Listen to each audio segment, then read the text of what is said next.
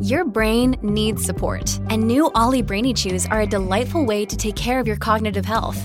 Made with scientifically backed ingredients like Thai ginger, L-theanine, and caffeine, Brainy Chews support healthy brain function and help you find your focus, stay chill, or get energized. Be kind to your mind and get these nootropic chews at olly.com. That's O L L Y.com. These statements have not been evaluated by the Food and Drug Administration. This product is not intended to diagnose, treat, cure, or prevent any disease. When you need mealtime inspiration, it's worth shopping Kroger, where you'll find over 30,000 mouth-watering choices that excite your inner foodie. And no matter what tasty choice you make, you'll enjoy our everyday low prices, plus extra ways to save, like digital coupons worth over $600 each week. You can also save up to $1 off per gallon at the pump with fuel points. More savings and more inspiring flavors make shopping Kroger worth it every time. Kroger, fresh for everyone. Fuel restrictions apply. Welcome to Series 43, everyone. Sincere apologies for how late this is coming out.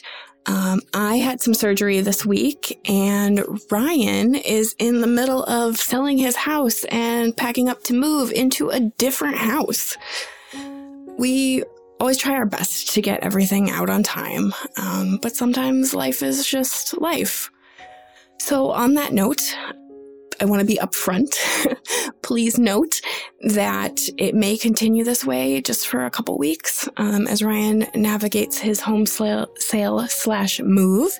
And I have surgery on my other hand later this month. So, um, you know, we're going to do our best, obviously, to get everything out to you on time, but it sometimes, you know, it, it is what it is we we take making this show really seriously.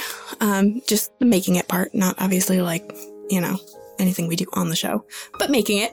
Um, we we are also just people, you know, with houses and wrists. So your your patience is appreciated. Announcements. It is officially International Podcast Month. Ryan usually has a ton of stuff to say about that um, and about all of the great shows that'll be out this month, but he did not give me any specific notes about it. So, you know, you get what you get, which is Unfortunately, life kept me too frazzled to really participate, but I know that there are a ton of amazing folks who worked on projects for this month. You can go to internationalpodcastmonth.com or at Podmonth on Twitter to learn more. Their pinned tweet right now has links to all the different places that you can find episodes. Um, we can put a link to that in the show notes um, and to the website. So you can find everything there there's not a lot else to tell you right now. Um, but you can hear more of my lovely voice after the episode when I do our call to action. For now, please enjoy this episode and this series, which I think might have reached the ultimate Ryan and Amelia energy. So enjoy.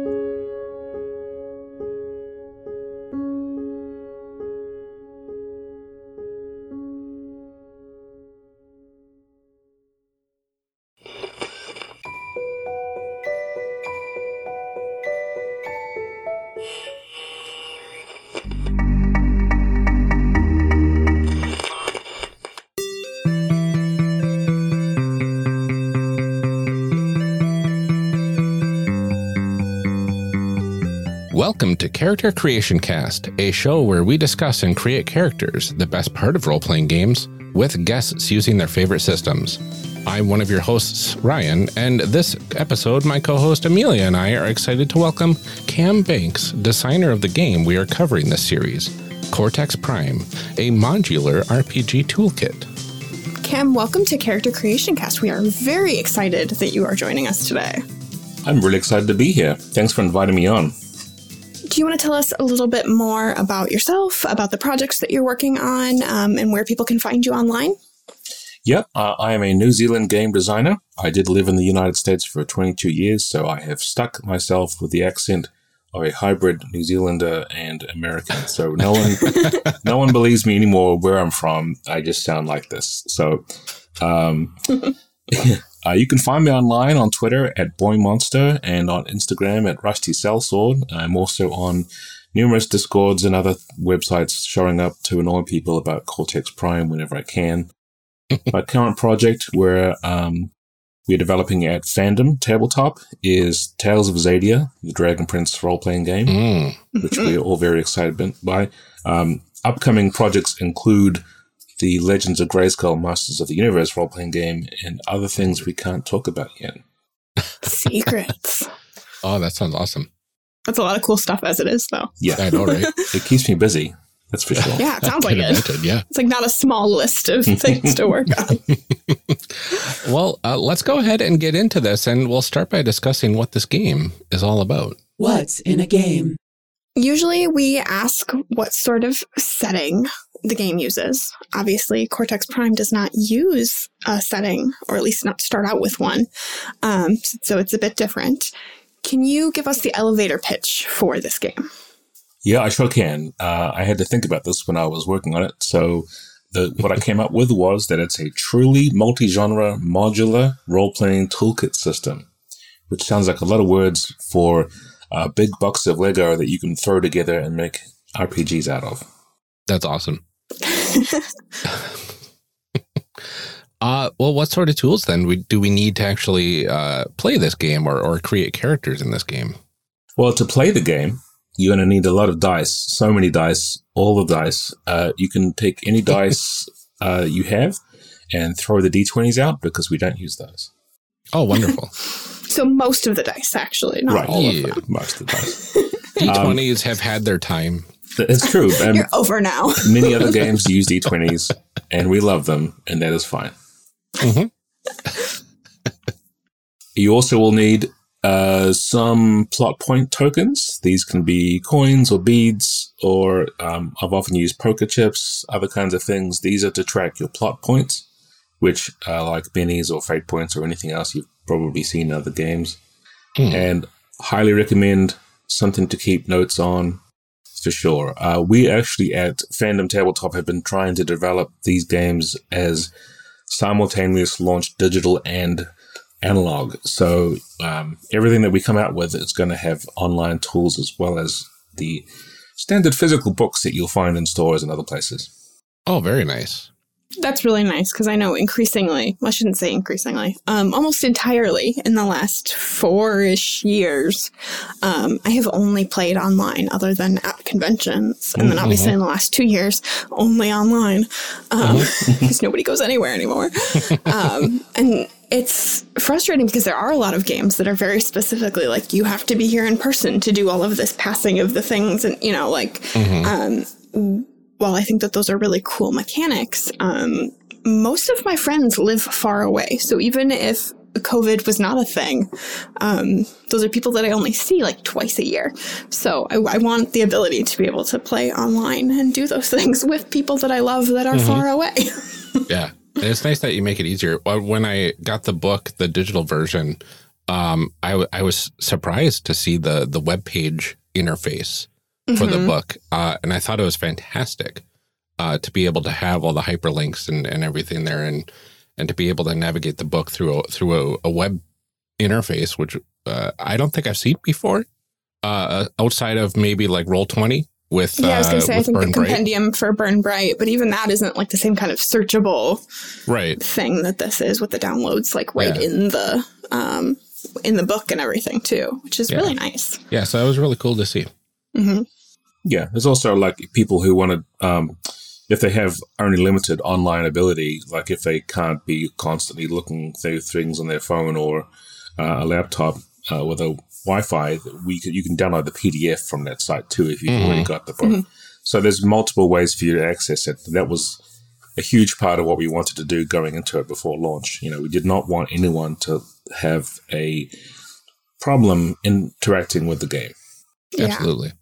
Yeah, I do think that that's nice that it's both online and like in a PDF though, because I know there are times where like trying to pull a PDF up on my phone and like sit there and scroll through it and everything is really difficult, whereas a web page is almost easier sometimes.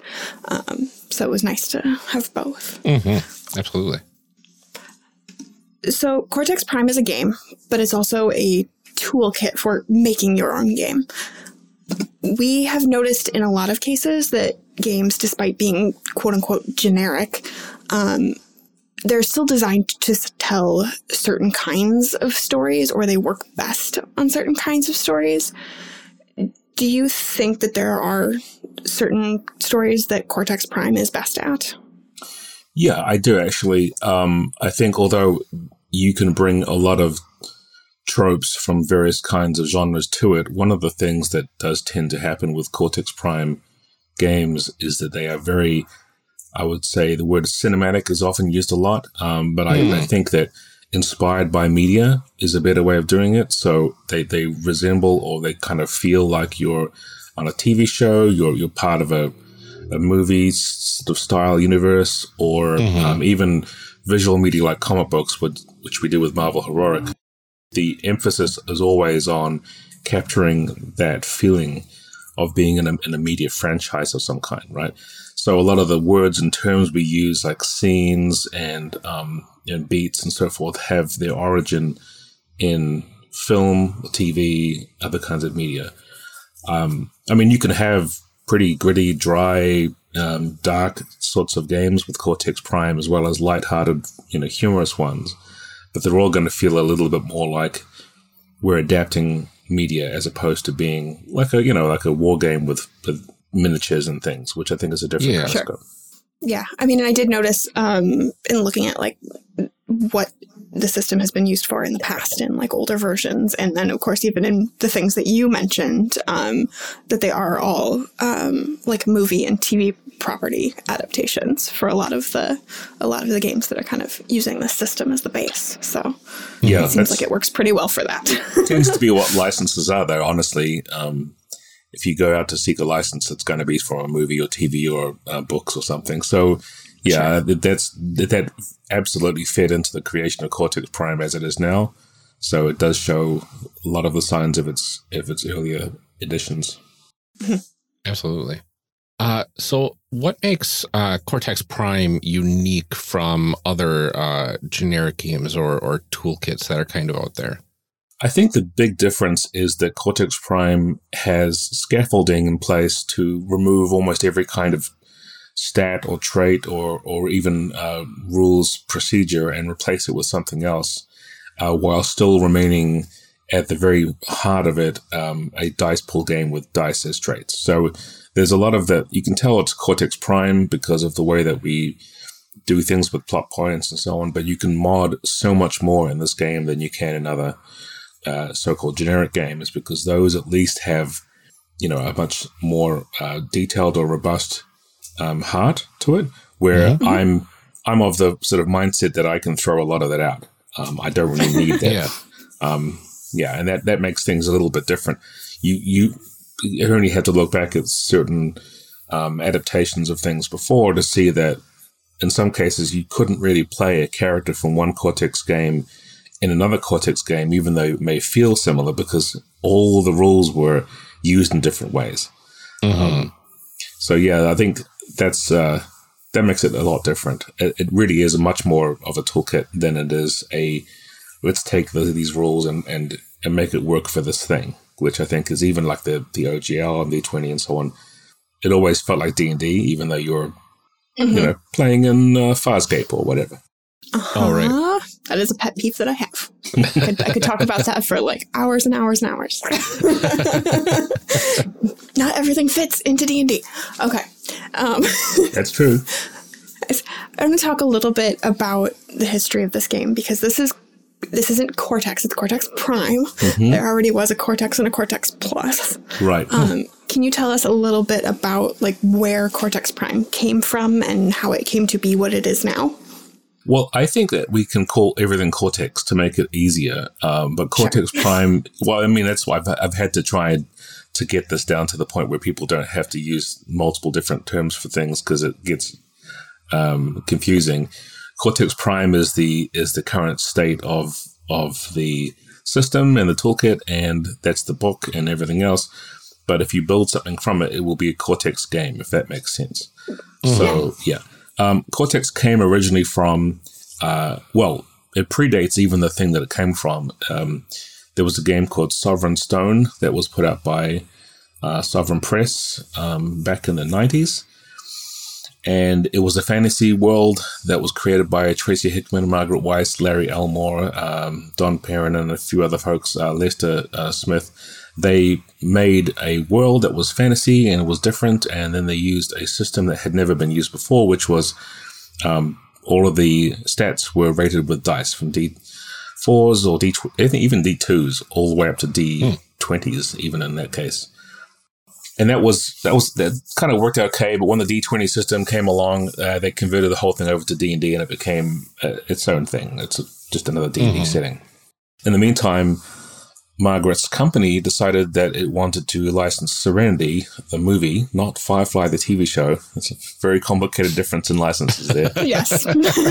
oh, interesting. Uh, yeah. So Serenity, the movie, was licensed, and that was uh, for for that. Um, Jamie Chambers created uh, this the Cortex uh, rules for that. They didn't call them Cortex at the time because that was just it was just the rules for Serenity, and a lot of us worked on that. Um, I was at the time mostly focused on Dragonlance while working at Margaret's company, but uh, soon after we started branching out to other things. We did Battlestar Galactica and we got Supernatural, and I had more of a role in those as mm. uh, things went on until I was lead developer and lead uh, designer for Margaret Weis Productions on all the games. I think at the point when we acquired Smallville and Marvel Heroic, no, Smallville and Leverage, uh, I decided that I wanted to change it from being Cortex, which was more or less like it is um, in Serenity and Battlestar Galactica, very much kind of a sort of like a, a cinematic unisystem, Savage Worlds kind of standard game mm. with, you know, the way it played to just break it down into little bits and rebuild it for both those properties. So for Smallville, it was radically different. It had uh, relationships and values as stats. It was very strange and dramatic and, and extremely focused on um, your play group being potentially not only the heroes but also the villains, and you'll all work together and so on, because it was based on a CW TV show. And then mm-hmm. for Leverage, I did the same thing, but I rebuilt it up for a heist uh, kind of genre, the TV show Leverage, John Rogers and um, those folks at, at uh, Electric Entertainment. Really loved that show and that that that sort of feel of of a kind of quick, uh, high action, very simple kind of game, and but it still used Cortex for that too. So that version of the system that I was using was called Cortex Plus, where a lot of the hmm. things from Cortex, the previous one, the classic Cortex, we we tossed out. We didn't use D twos anymore. We um, didn't add up all the dice. We just added the two dice, and there are other things that came out of it that were that you see now in Cortex Prime that didn't actually exist prior to that. So yeah, and then after that, a few more games. Marvel Heroic was my my my dream job. I loved working on that property. It was amazing for the year and a half that we were publishing. and then there was a bit of a period of time where there was Firefly. We finally got the license for Firefly, but not the license for Serenity. So again, and that was the last game that was published by Margaret Weis Productions. Um, after that, Margaret uh, licensed out the whole shebang, all the rules and everything else to me, minus any license uh, property, to create Cortex Prime. And uh, I kickstarted that 2017.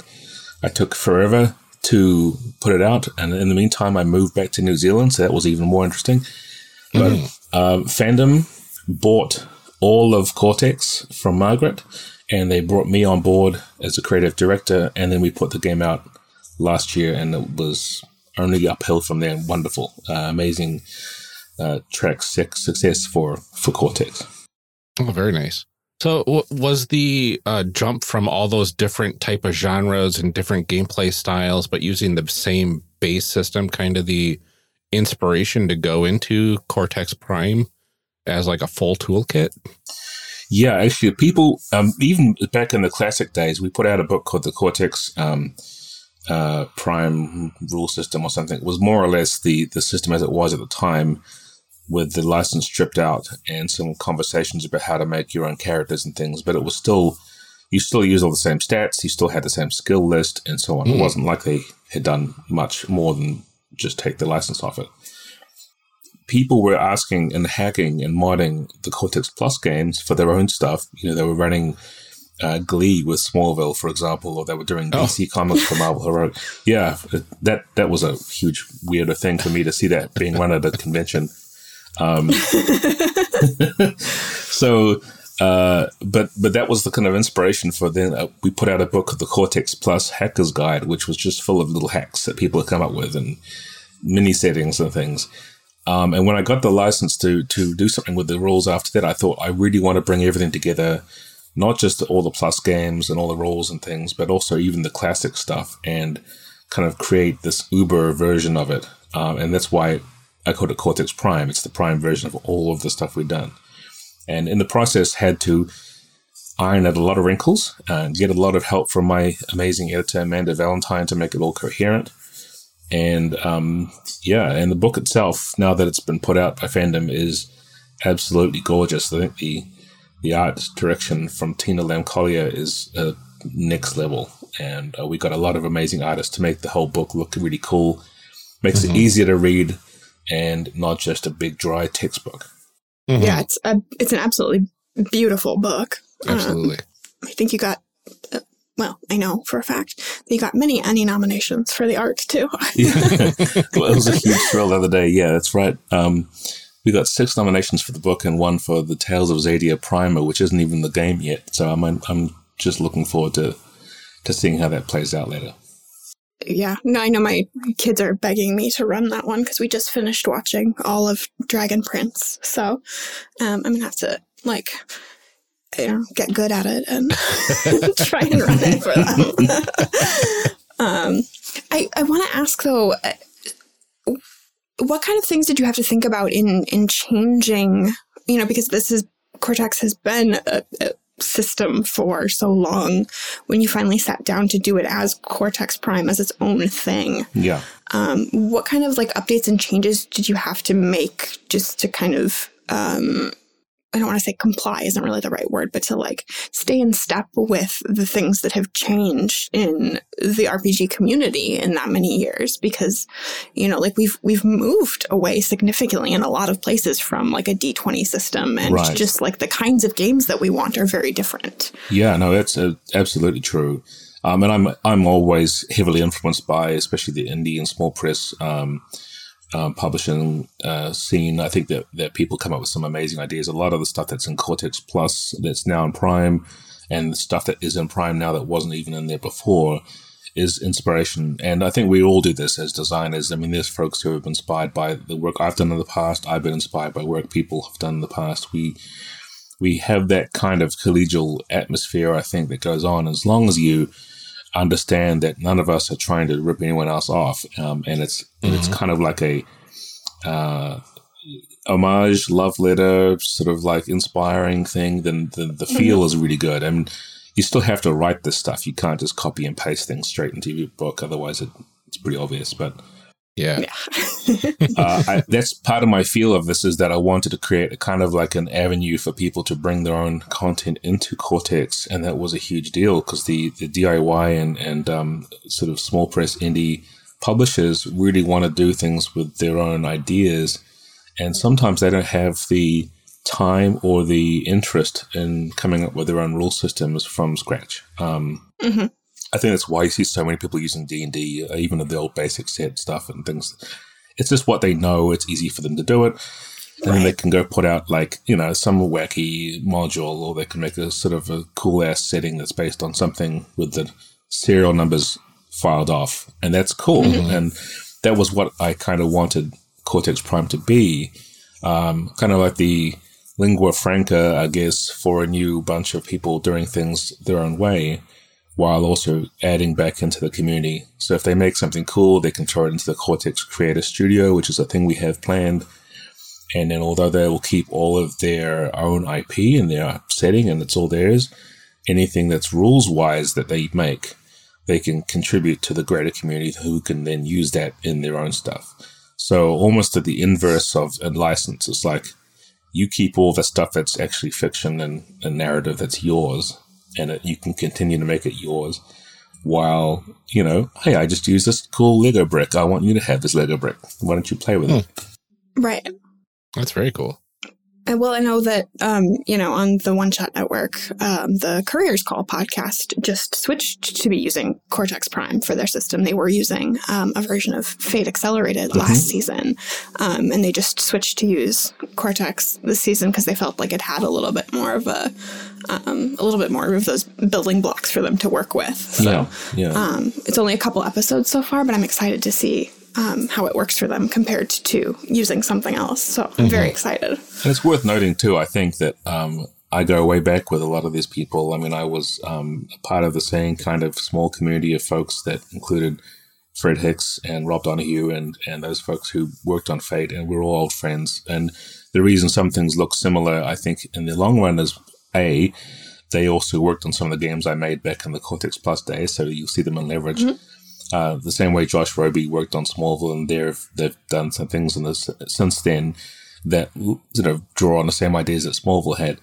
I think mm-hmm. the key to that is that um, we think similarly about games. We we love the mm-hmm. things about games that we all have in common, and so you'll see a lot of that come out. I think that's a thing that's quite common. I think if you have communities who are sort of bashing ideas and throwing things around, you'll see similar ideas come out of them. And that's what I think is wonderful about game design in general. Yeah, I think that there's, um, you know, there are certain like concepts that we all kind of grab from. But like if the three of us sat down and played a game and then went to each go make our own game, um, what we pulled from that original one mm-hmm. would be mm-hmm. different. Um, yeah you know, based on like what we want our own games to do. So I think that, you know, a lot of us pull from that same sort of like pile of concepts. We just take away different things. And so you can mm-hmm. kind of see where stuff starts to branch off and become its own thing. But like we're all, we're all still working in that same, you know, like that same bucket of Lego pieces. We've just grabbed different ones, you mm-hmm. know? Um, but yeah, you can see where a lot of things. I, it's cool to watch the evolution of games because you can see where where those things came from, and it's just fun to watch people make new things out of them all the time. Absolutely. So this is the part that we talk about, like basic terms and concepts, usually uh, for the games mm-hmm. uh, that we need to kind of understand before we get into character creation. Yeah. Um, th- there's there's a lot of pieces to Cortex, right? It's quite a lot. Yes. So, so we put we we put down a preliminary list of things that we could talk about, um, but uh, I think I just want to ask you in general, like, is there anything that that's just different that we might need to know before we dive into uh, a mashing together our own system and then creating characters, or is it something that we can kind of get a hold of as we go through the process?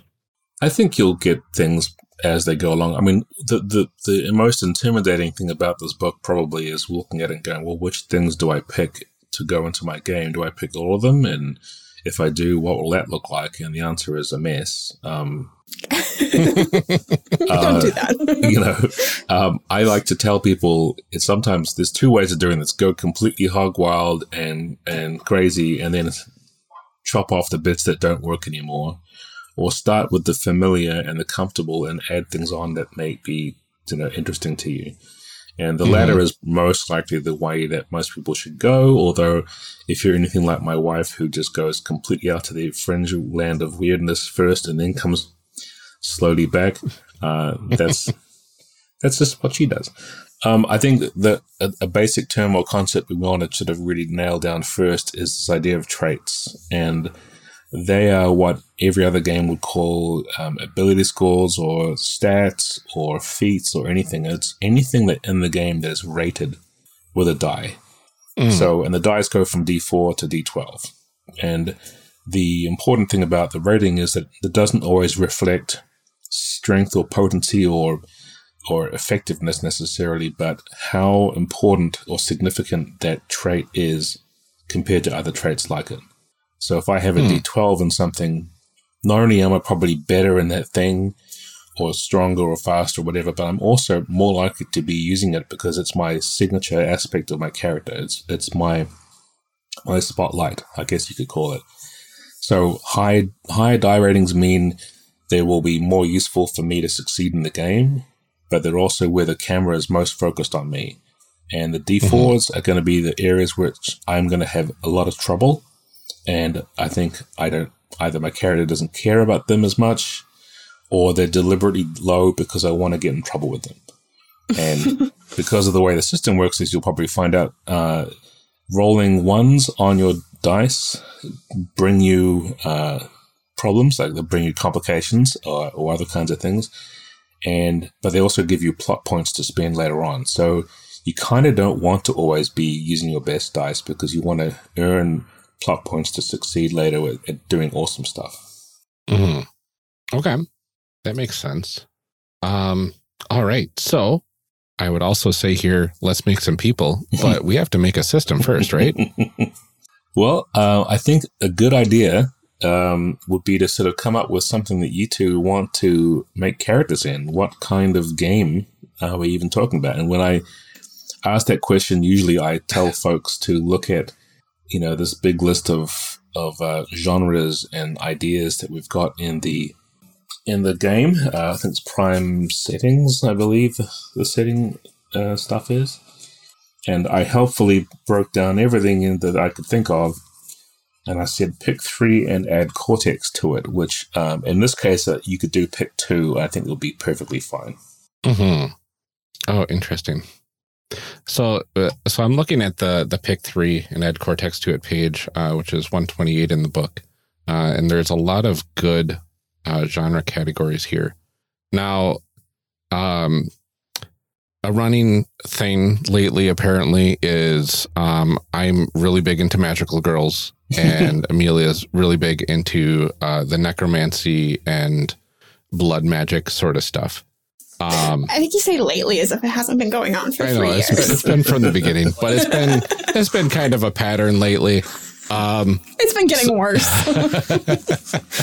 so uh, I, I'm seeing like uh, like magical girls is a subsection of superheroes, right? Mm-hmm. Sure. Um, and then uh, necromancy, blood magic type stuff would be probably high fantasy. Mhm. Um, and really, we could throw high school in there at the same time, right? Um, just to throw complete the genre, I guess you could say. Sure. You might even Um, say it's part of the dark fantasy, actually, because of the whole uh, focus on on. I mean, what I'm hearing from you is Yeah. something like a, a version of I don't know, like Death Note, but with more more magic in it necessarily, or maybe not in the same modern day setting, right? So you're talking about Yeah. something with magical girls and necromancy, but when and how is it? So, like, that's the question I'll ask you. Yeah. Mm-hmm. Oh man, I haven't thought about Death Note in forever. Holy cow! wow, that's a callback. Um, So, so what? When? Superhero dark fantasy high school? well, okay, so we did superheroes Yeah. recently, so we should like feel like maybe roll that back, Roll it back just a little bit. just a little less super powered. Okay. Right. Like we don't have to go full superpowers, right? Right. Um, because you can. I I'm imagining you throw like the superhero genre in there, and it's not like okay, everybody's got superpowers, uh, unless you want it that way, right? Right. I mean, Agents of Shield's still superheroes, kind of. That's true. Um, it's just that everybody who's on the team, mostly of them, are just super spy people. Yeah. I mean, I think the big question here, Ryan, is just like, what do you want? Like the, I mean, because you can pull in as many other things as you want. I think the question is like, what is the big Mhm. Yeah. Thing? Um. Let's just do dark fantasy high school then. That sounds Okay. pretty good. I mean, you can do magical girl stuff because they are literally magical girls. Yeah. Exactly. I mean, it has the word fantasy in it, so. I I mean, maybe they're just like kind of goth now, yeah. Well, it, I I mean, to be expected, right? Mhm. right? Optimistic goths. So Right. it'll be fine. Okay. You Got need, dark fantasy high school. there's got to be that one token character who is not goth and therefore sticks out. Um, Uh huh. Absolutely. That'll be Ryan. I'm sure. I'm sure it will. be. All right, Okay. cool. Dark Fantasy High School. Um, I love that a lot. So what's the what's the next thing that we have to take care of now that we selected kind of our overall genres? Um, what do we have to do to to solidify it? Well, the next thing that you do is you try to pick two, at least two prime sets, and um, much like how we try and pick, you know, one or two or two or more concepts to be the the sort of the genres of this mashup, we also want to pick out what the two core trait sets that you have in the game, whether it's skills and attributes or powers and relationships or anything like that, that form the basis of every dice pool that you put together. So anything you do, whether it's a test or a contest or anything else, is going to involve you taking a die from uh, one prime set and a die from another prime set and add them together in a pool and rolling them. And that kind of makes a huge uh, difference to your game because your focus on which trait sets you want to use at the big list we've got will also then determine kind of how the game feels. Um, Yeah. if it's very skill heavy, it'll feel like a game that has skills. Um, and if it's all about values and relationships, it won't feel like that at all. Oh, that's really interesting. Um, because I think uh, it it feels like powers is kind of uh kind of defines both Yeah. uh both of the things we're looking yeah, at like there, right? magic. Right. um, yeah, magic and being the and, powers, I assume. yeah, Mhm. magic transformations and magic uh, abilities and stuff like that. So I Mm-hmm. think powers would be really interesting. Um, but then if you want to add like some real good uh, magical girl stuff on top of that, like relationships would be really interesting. I think. Yeah, I was gonna say like just knowing us, relationships has to be one of them. Like that's Yeah, I don't really care what else. relationships has to be one of them. yeah. So I think powers and relationships would be really interesting to to kind of roll with. Yeah. Yeah. I would also suggest something, and that is to consider the idea of having powers be something that is a prime set, but not the only other one. Like the reason I'm, I'm bringing that up is because if there's an occasion when you can't think of a power you have that would apply to a situation, you're stuck a bit. Oh yeah, And so you can It would always think of a relationship because, you know, am I doing this for this person? Am I doing this against this person? Um, yeah. And that's where you start Yeah. having that issue. because like uh, one of the big tropes of of magical girls is you don't have powers half the time. Mm-hmm. Mm, Like you you can't have your powers until you transform, basically. right. Um, I, I wonder if like attributes and relationships uh, would make sense for those like times when you're not when the powers don't apply. Yeah. Um, I would also look at things like affiliations, which is often that's about you know what kind of situation am I in that I do better at and the ones that I don't do well at. And affiliations come from Marvel Heroic, where I first had them used, where there was solo, buddy, and team. And so when you were in, if you were by yourself, you'd use your solo die. If you were within a team, you'd use your team die. And if you had one friend, it was the buddy die. And there's other ways you could look at this too. You could do it in terms of, um, we've done one recently where we had uh, court, uh, the dungeon, the wild, and so forth as like place sort of types. And every time you Oh. were there, you would use the die that was most because you were affiliated with that specific kind of thing. Yeah, The oh, other that's really interesting. the other option is you could use values, and one I, I've never really done anything with before, but I've always wanted to, is using the seven deadly sins as your values, and Oh. you could rate them in that way, so that you'd have, and this is in the actual um, rule book on page sixty. It's got Mhm. envy, gluttony, greed, lust, pride, sloth, and wrath, and you would put you would have ratings in those. And then you decide from dice pool to dice pool, am I being motivated here by being mad at them or am I being motivated by my envy? And Okay, Yeah. so I want to do that because I I was re-listening to our Sentinel Comics episode, Ryan, and you were talking about like your inf- infernal powers and stuff, and I was like, I want a magical girl team that is the seven deadly sins. Ooh, so like, I think that we should do that. that sounds really cool, actually. Yeah, let's go ahead with that then. Um, Let's do it. so this so we'll do what values and relationships. Yeah. Um, and powers and and relationships. powers right? as well. Yeah. Yeah, with powers kind of as a side set. You could even do, um, and this is just throwing this out there. Every single Cortex game does have distinctions as well. Distinctions is one that's kind of automatic because you have three of those, and they're all rated at D8, but they also provide the elevator pitch for your character. Oh, Um, in a little bit like, you know, what are the three things about my character that if I told you what they were, you'd know pretty much all about me.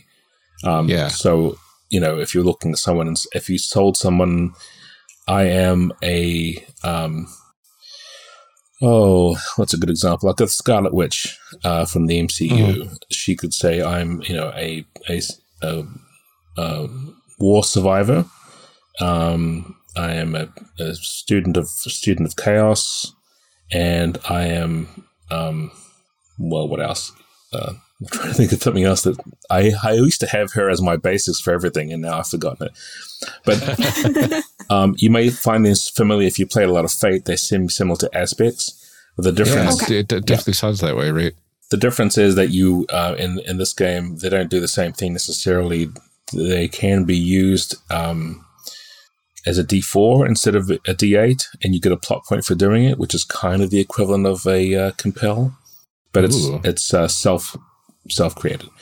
So I would Nice. I would say that in this case you can also um, provide the idea of each of these three distinctions comes into a certain kind of category. So, like for hammerheads, we have one which is what was my what was my life before, um, what is my personality trait, or and and what is my approach to doing things, and you can use those as sort of inspiration for coming up with what you do. Okay. So I think in this case you could say, okay, well, if we're going to use distinction, then it's uh, Magical Girl, Dark Fantasy High School. One is, you know, what kind of what was my family like? You know, what's what's the distinction based about my family and where I came from? Because it could be hmm very different from from character to character. One might be what is a how do I you know go about doing things at school and in life, and the third one could be you know what is my magical uh, specialty slash um, quirk, and Mhm. you could then use that as the basis for power stuff. Okay.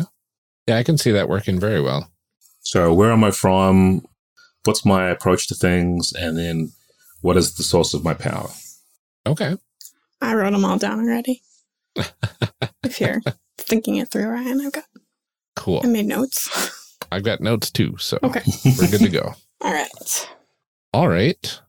Um all right. I just wanted to make a note of the uh values of uh seven deadly sins.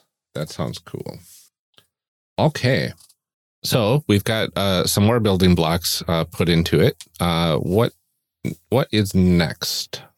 Well, now we have to figure out um, if there's anything specific rules wise that you'd like to have featured in the game outside of characters. So, the usual way of doing this is by default, we would take it so that the game includes tests and contests as the way we resolve most things.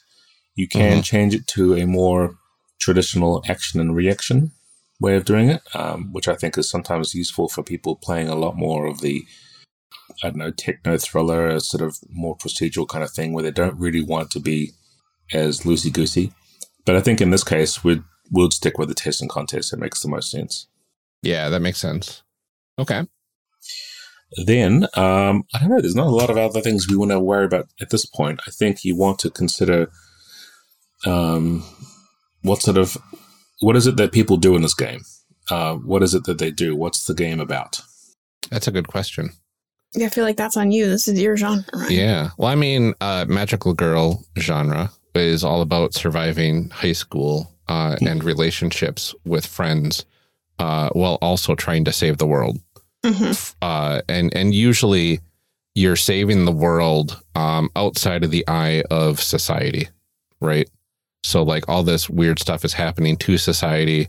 Nobody really acknowledges it after the fact. Right. It just goes back to normal. it Like just go, everything goes back to normal. Mhm. Nobody talks about it. Um, but then you know the next big bad comes along, and you have to save the day again. Mhm. Um, or there's like, uh, oh, there's a new candy shop that showed up, and suddenly everybody's life force is drained because they went to the candy shop that was owned by these bad guys that that are draining their energy for nefarious purposes. Hate when that happens. I know. Um, sugar, it will get you every time.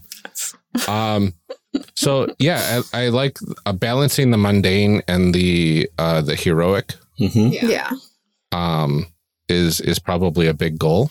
and then also um, having utilizing those relationships in order to strengthen your resolve when fighting the enemy effectively, right? Yeah. Yeah. I think the other thing too is that like those enemies need to be able to be like larger than life kind of Yeah, like you know, not so Like- much like just like you know, potentially world-ending uh, type enemies. right. Yeah, Every Um, time. uh, uh, and usually a hierarchy, right? So there's like one big bad that really could take care of everything if they wanted to, but they always send their little minions to Mm-hmm. go first, and the minions always mess up because right. they're not strong enough. And then eventually the big bad steps in. right. uh, Eventually and there's a season finale and then Yeah. And then Yeah. there's a big fight. So yeah. Right.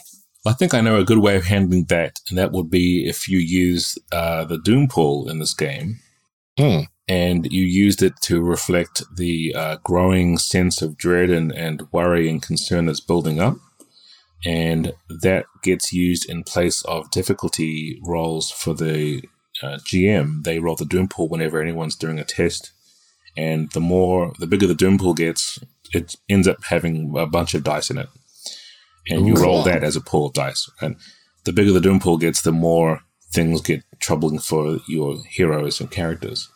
I love that. The GM can spend dice out of the doom pool to summon, basically, or activate uh, game moderator characters, which would in this case be minions and things. So Nice. I think the GM could feel like, okay, well, once the doom pool's big enough, I'm going to start throwing things at the players and using it. Uh, and at the very end, it obviously will manifest itself as whatever big bad you want it to be. That sounds I love perfect. that. That's yeah, perfect for Yeah. what we need here. absolutely. I like that we're just saying things to you and you're like, okay, let's make that into a game. we'll just say nonsense and then you can tell us how to make it coherent. Always good. Absolutely. I don't know. So far, it's proof that like this can do anything because we can just make mm-hmm. stuff up. I love it. Okay. So, All right. what else do we need to define? Um, I think that's probably it for now. Um, did you want any additional traits that, that don't necessarily always get used but would be helpful to use? Like um, one of the ones I often think is helpful is resources and skill, uh, not skills, specialties, which is a kind of skill, but um, only gets used whenever it's appropriate. Those are both fun. Uh, the other thing is assets, signature assets. These are things that your character has as part of your um, who you are and what you do, but they're not in, innate. They're like a magical staff, or it's a suit of armor, or it's a friend of mine who is always there doing things as a henchman or something. And having those would be fun because then you can split your character creation uh, stage between a few of those. If you want to load up on signature assets, you can have them. Someone else might load up on specialties instead because they kind of can be used in a similar fashion, only, you know, different ways.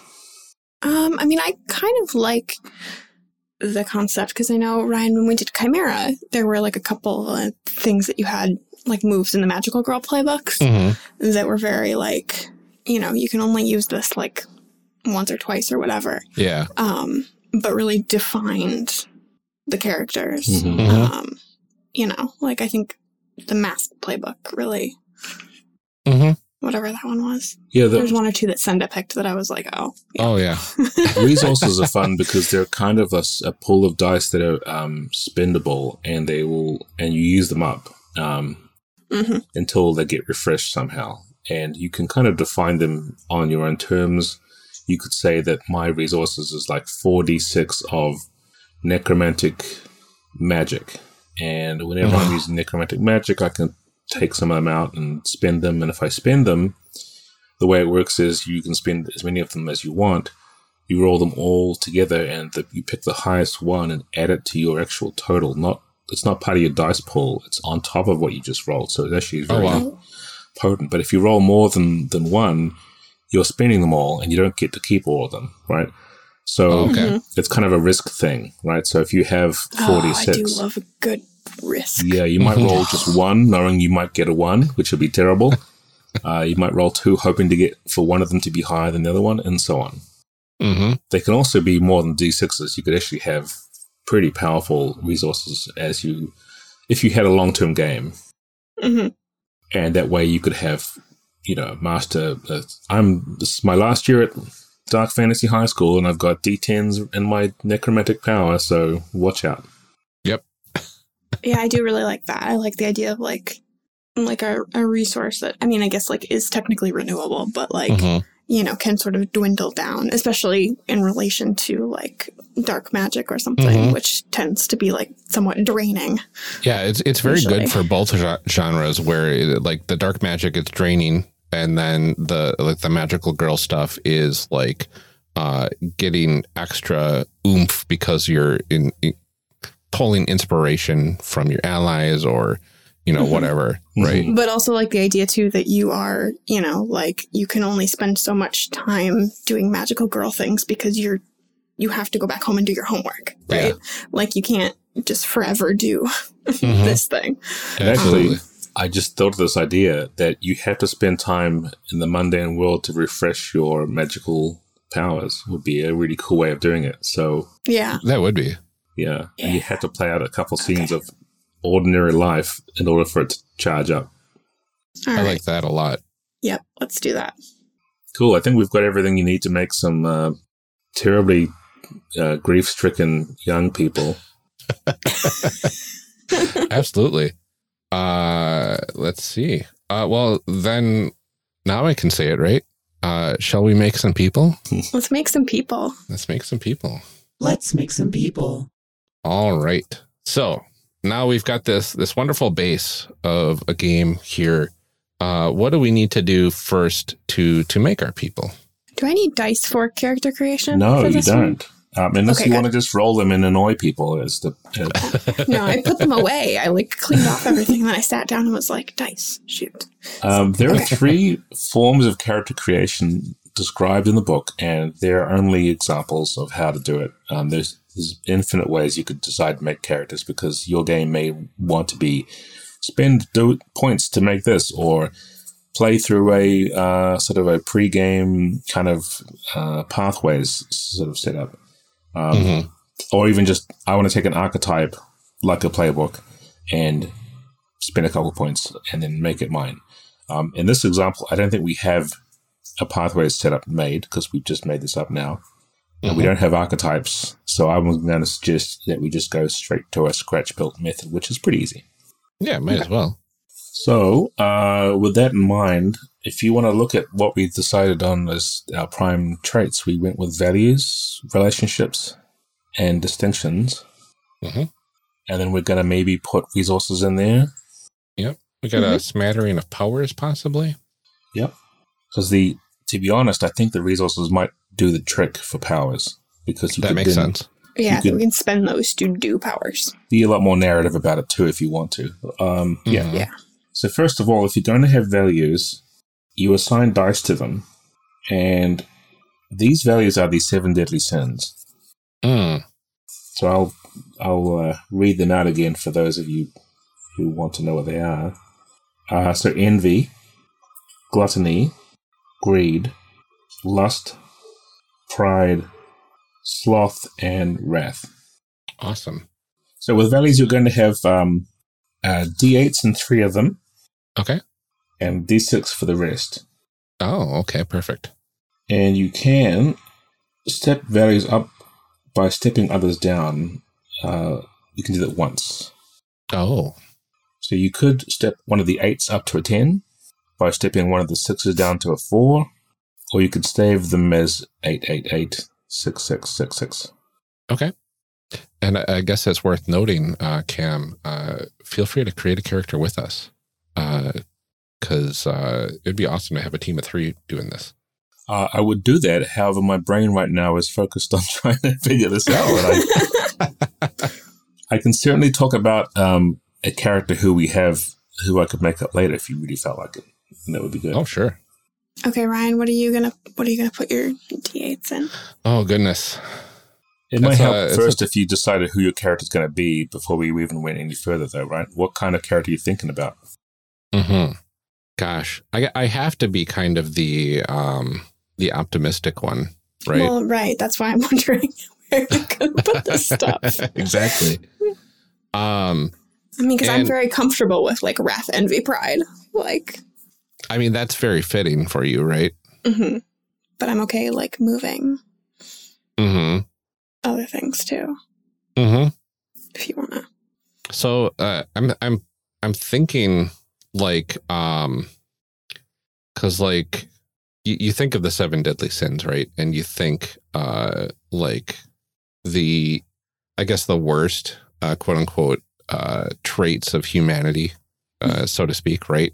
Mhm. Which is why that- you're having a really difficult time here. Yeah, yeah, exactly. Um but I'm, like, trying to I can think tell of- you my top three, no problem. And Ryan's like, yeah, but what if like we weren't that bad? Maybe No, we like were like nice people, but I'm tr- I'm trying to think of like what an optimist would uh would throw uh their their self themselves into like of uh kind of like a driven sort of force. Um so maybe maybe greed might be one I of think them. greed, pride. I think you could do gluttony pretty easily because you could like, you know, like I, I think of gluttony and I also think of like hedonism and like, you know, And Mhm. sloth is apathy and laziness. And so, you know, if they're an optimist, but they don't seem to care that much about, you know, the world because they think it's all fine, being a little bit of a a sort of rose colored glasses individual is, I would say, sloth would fit into there too. That makes I sense. mean, also you could just be like apathetic about being evil. Yeah. I mean, that's that's very fair. Ryan's like, that's me. Yeah, we'll put it in slot. That's fine. Um, and if we step one down, we can step a D6 to a D4. Correct. Is that right? Yep. Okay. And that would be good because, in that sense, um, what that means for value is I'm really not into this. Whereas a D10 is I'm all over this thing. Right. And a D8 is this is definitely on my radar. Okay. So I think that's where you look at it in terms of uh, am I going to find myself more motivated by this thing than this other thing? And if it's a D4, it's like this is never going to really motivate me at all. hmm And the reason you still have it in the game is because you may find yourself in a situation where it makes the most sense for that to be the reason why you would do something, but you Yeah. just aren't into it. Okay. That makes sense. I- I'm stuck between pushing Wrath up to a D8 Ooh. or pushing one of my others to a D10, uh, and then stepping down Envy to a D4. What are your other three again? The, the D8s that you already had? Uh, greed, pride, and sloth. hmm I'm fascinated by a character who has a D10 in sloth. Hmm. I think I can picture that. Okay. Yeah, we'll go with that. D10 and sloth. Because why not? I could just see uh this person being like, everything's gonna work out fine. It's just don't worry about it. yeah. All right, I put a D8 in lust, in wrath, and pride. Lovely. You'd be the greatest person to have around you at school. hmm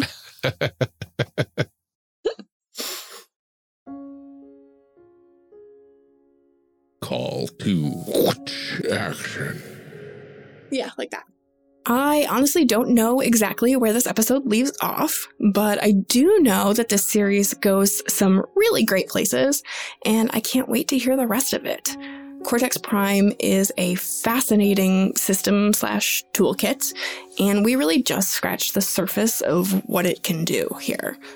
If you want to hear it played, you can always check out the Courier's Call podcast here on the One Shot Network.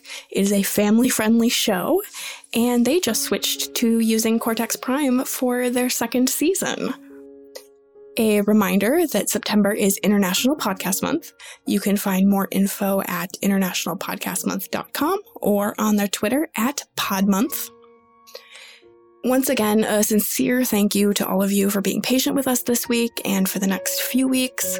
We absolutely would not love making this show nearly as much as we do without everyone listening and without the excellent and supportive interactions that we have with all of you.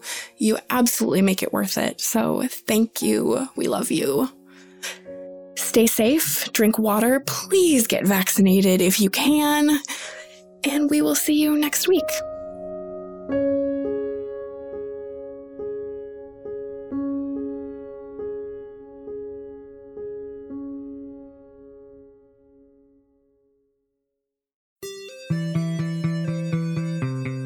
Thank you for joining us for part one of this character creation series.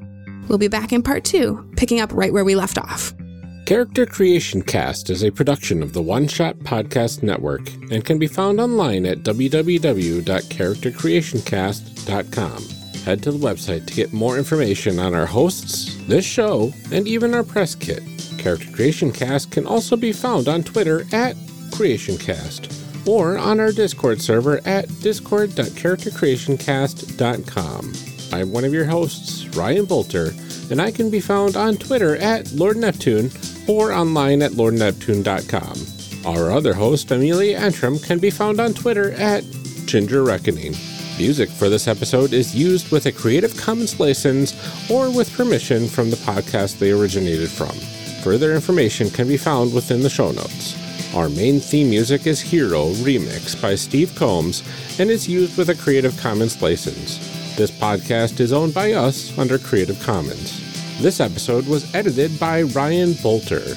Further information for the game systems used and today's guests can be found in the show notes.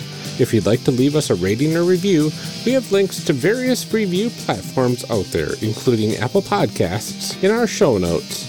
Also, check the show notes for links to our other projects. Thanks for joining us, and remember, we find that the best part of any role playing game is character creation. So go out there and create some amazing people. We will see you next time.